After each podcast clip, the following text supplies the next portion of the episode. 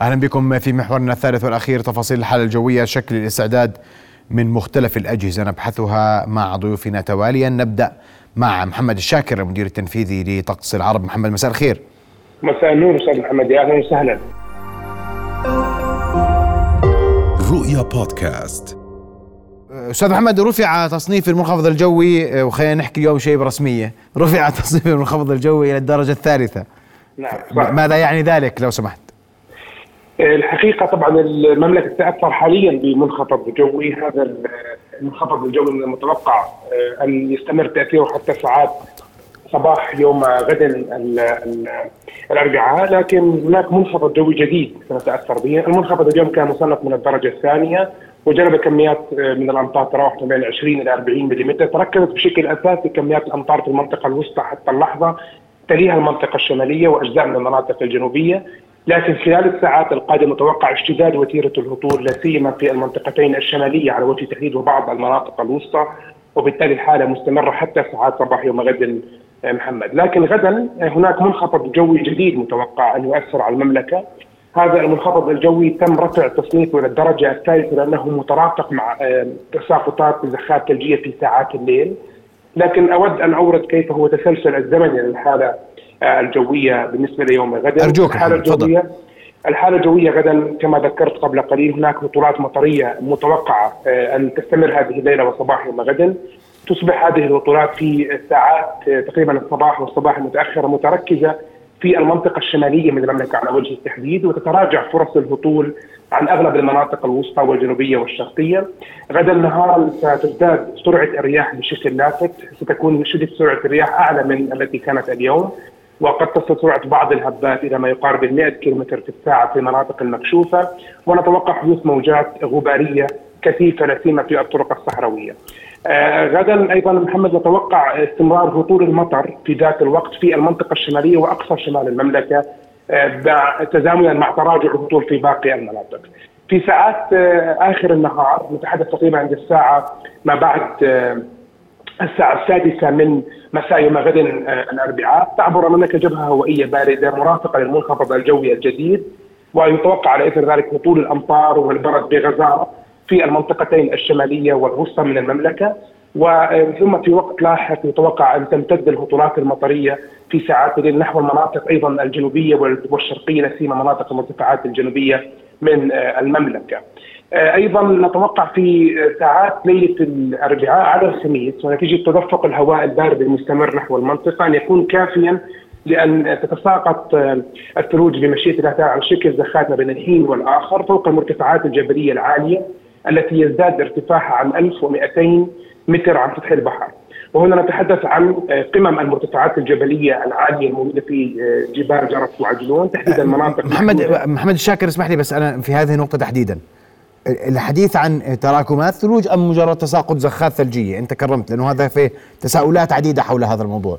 أكيد طبعا الآن المؤشرات الأخيرة تشير على أن المناطق المتوقع أن تتساقط عليها الثلوج وقد تتراكم بها لبعض لبضعة سنتيمترات هي مناطق معينة، هي المرتفعات الجبلية العالية التي يزداد ارتفاعها عن ألف ومئتين متر عن سطح البحر على وجه التحديد. هذه هي المرتفعات الجبلية التي ربما تحدث بها بعض التراكمات أحيانا، فالثلج وارد يتراكم على المناطق التي سأورد ذكرها الآن، هي قمم المرتفعات الجبلية العالية في جرف وعجلون، نتحدث عن مناطق رأس منيف والقاعدة ومناطق المحيطة وقممها، المرتفعات الجبلية العالية في محافظة الكرك قمم المزار الجنوبي ومؤتة، والمرتفعات الجبلية العالية في محافظة الطفيلة إضافة إلى محافظة معام تحديدا قمم لواء الشوبك والهيشة وأيضا جبل مبرك وقمم الطيبة الجنوبية والقمم العالية من طريق راس النقب وأيضا المناطق المحيطة بوادي موسى.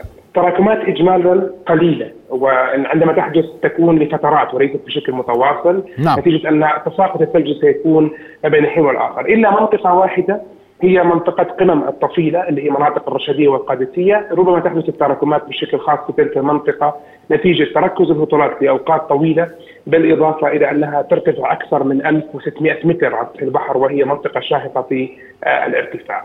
آه مع ساعات ما بعد منتصف الليل ليلة الأربعاء الخميس ربما أيضا تمتد تساقطات ثلجية بشكل مؤقت إلى المناطق التي يزداد ارتفاعها عن ألف متر عن سطح البحر، نتحدث هنا عن قمم المرتفعات في البلقاء وقمم الغرب العاصمة عمان. لا يتوقع أن هناك تراكمات، ولكن إن حدثت بعض التراكمات نتيجة مثلا زخة قوية ستكون محدودة ولفترات قصيرة بمشيئة الله تعالى. نعم. هذا ما متوقع ليلة الأربعاء والخميس، بالإضافة طبعا للهطول المطري والرياح، وهذا ما جعل تصنيف المنخفض الجوي يرتفع للدرجة الثالثة، والفرق الأساسي بين المنخفضين الذي ساد المملكة اليوم والذي سيؤثر بمشيئة الله تعالى يوم غد، الفرق الأساسي هو وجود توقعات بأن تشمل بعض المرتفعات الجبلية بتساقطات ثلجية. نعم، بدي أشكرك كل الشكر محمد، لكن نؤكد أن الأمطار مستمرة مستمرة في التساقط بمشيئة الله غدا وإلى يوم الخميس، مش هيك؟ الأمطار غدا ستتراجع في النهار، تعود في تعود ما بعد السادسة مساء مئة بالمئة، وأيضا تتراجع يوم الخميس من جديد هذه الأمطار تدريجيا أثناء النهار، يعني هناك تدريجيا طبعا لأن المنخفض سيبتعد عن المملكة، بعض الزخات يوم الجمعة وأيضا الأمطار يوم الخميس، يعني أيام ممطرة إجمالا في عدة مناسبات بإذن الله. الخمسين خمسين شتاء كما ذكرت محمد سابقا ستحمل الأمطار، وهي بدأت بحمد الله تحمل الأمطار. أشكرك كل الشكر محمد الشاكر، أوضحت لماذا رفع تصنيف المنخفض الجوي للدرجة الثالثة والمناطق التي قد تشهد تساقطا للثلوج بتراكم محدود جدا كما أوصفت، وذكرت بعض المناطق قد تشهد تراكمات ثلجية وهي مناطق مرتفعات الطفيلة. أنتقل مباشرة إلى المهندسة نادية مصالحة، أمين عام وزارة الأشغال. مهندسة نادية مساء الخير. مساء النور، أهلا وسهلا. مهندسة نادية، نعرف منك أنت كرمتي سعادة وزارة الأشغال للتعامل مع المنخفض الجوي والحالة حالة الطوارئ اللي تم إعلانها في الوزارة. طبعا وزارة الأشغال هي من الوزارات الخدماتية اللي بتقدم خدمات، أحد هذه الخدمات اللي هي تتعلق بموضوع الظروف الجوية وحالة الطوارئ اللي بتصيب بالمملكة. وزارة الأشغال هي جزء من الدولة الأردنية بشكل عام، خطتها للطوارئ تندرج تحت الخطة الوطنية التنسيقية اللي أصلا صادرة عن إدارة الأزمات.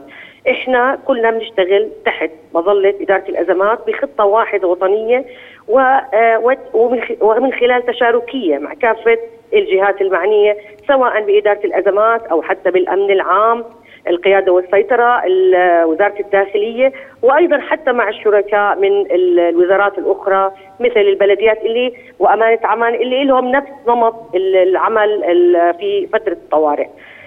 وزارة الأشغال زي ما حكيت لك عندنا خطة طوارئ، هاي الخطة تنقسم لنوعين من الطوارئ، طوارئ إما بتكون متوسطة أو طوارئ قصوى. في حالة الظروف الاستثنائية زي ما راح يصير بكرة بتكون حالة طوارئ قصوى. عندنا غدا حالة الطوارئ المعلنة مهندسة نادية يجب أن تكون قصوى، لأنه يعتبر الثلوج هي حالة استثنائية، ويجب أن يكون في تركيز عالي في التعامل مع الظروف الجوية. إحنا كوزارة أشغال عندنا في وزارة الأشغال غرفة عمليات رئيسية فيها أحدث الأجهزة حتى نستطيع أن نقدم الخدمة بطريقة صحيحة لكل لكل المواطنين. وفي أيضا أربعة عشر غرفة عمليات في المحافظات من خلال مديريات الأشغال المتوزعة في المحافظات، وأيضا حتى غرف عمليات المحافظات مرتبطة بالحاكم الإداري، يعني إحنا شبكة متواصلة أو متصلة مع في في كل محافظات المملكة. عندنا في الميدان مئة وستة فرق ميدانية، هاي ال مئة وستة فرق هي عبارة عن كوادر بشرية لا تقل عن تسعمئة وخمسين كادر بشري مؤهل طبعا، ويرافقه ثلاثمئة وخمسين آلية من الآليات التي تتعامل مع الظروف الجوية، وهي توزع بمناطق معينة حسب الهيستوري أو التاريخ للمنخفضات والمناطق اللي نحكي عنها ساخنة. توزع هاي الفرق على الأماكن اللي ولها مواقع معينة ولا يتغير مكانها. جميل مهندسة نادية، بس أنا عشان عشان اختصارا للوقت وإيضاحا، الوزارة رفعت للدرجة القصوى وتنسق مع كافة الجهات المعنية. نعم. في مختلف المحافظات التعامل مع الحالة الجوية، صحيح؟ نعم. نعم أكيد. أشكرك كل الشكر مهندسة نادية مصالحة، أمين عام وزارة الأشغال، أشكرك على وجودك معنا وإيضاحك لآلية عمل الوزارة. أرحب أيضا بالمهندس يوسف الدلابيح نائب مدير المدينة للمناطق والبيئة. مهندس يوسف مساء الخير، كيف تعاملت عمان مع المنخفض اليوم وكيف تتجهز التعامل مع منخفض الغد؟ مساء الخير لك ولجميع الاخوه المشاهدين، والله يعطيكم العافيه واشكركم على المتابعه بكامل التفاصيل اللي انا سمعتها الان. اولا الحمد لله نحمد ربنا على نعمه المطر واللهم اجعلها سقيا خير.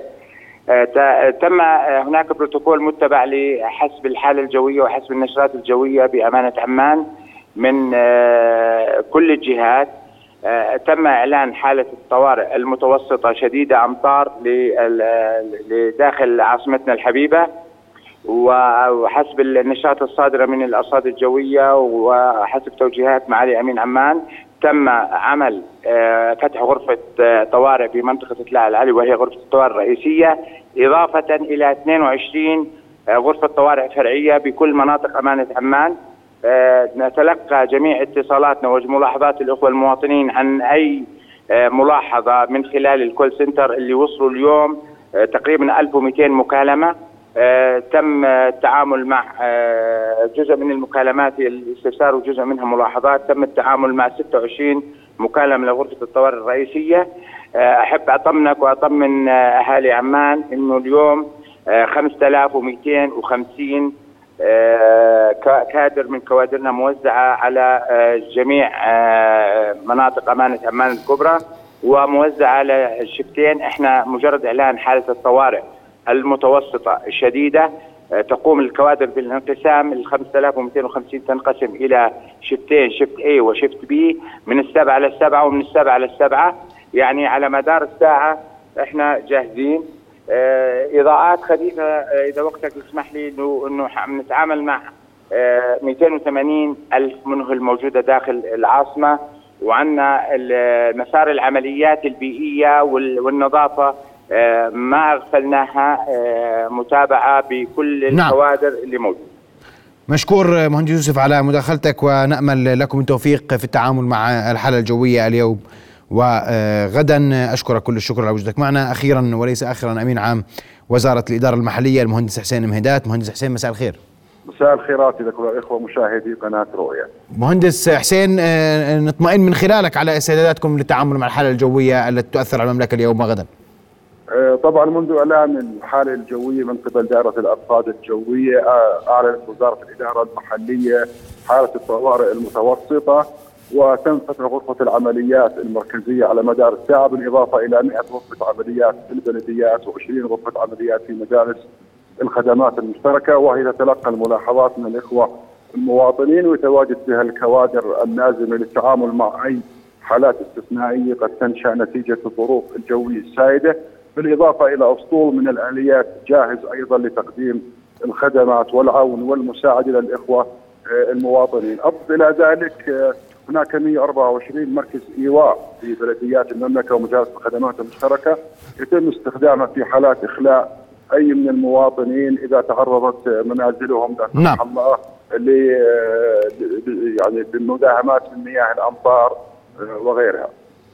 نعم، إذا الوزارة جاهزة للتعامل مع الحالة الجوية. مهندس حسين، الحالة لا تزال متوسطة، يمكن تحتاج رفعها للقصوى وهو يعود. إذا إذا إذا أصبح هناك يعني هطول للثلوج فيتم رفع الحالة إلى القصوى. نعم، أشكرك كل الشكر مهندس حسين مهيدات أمين عام وزارة الشؤون المحلية. أشكرك على وجودك معنا. رؤيا بودكاست.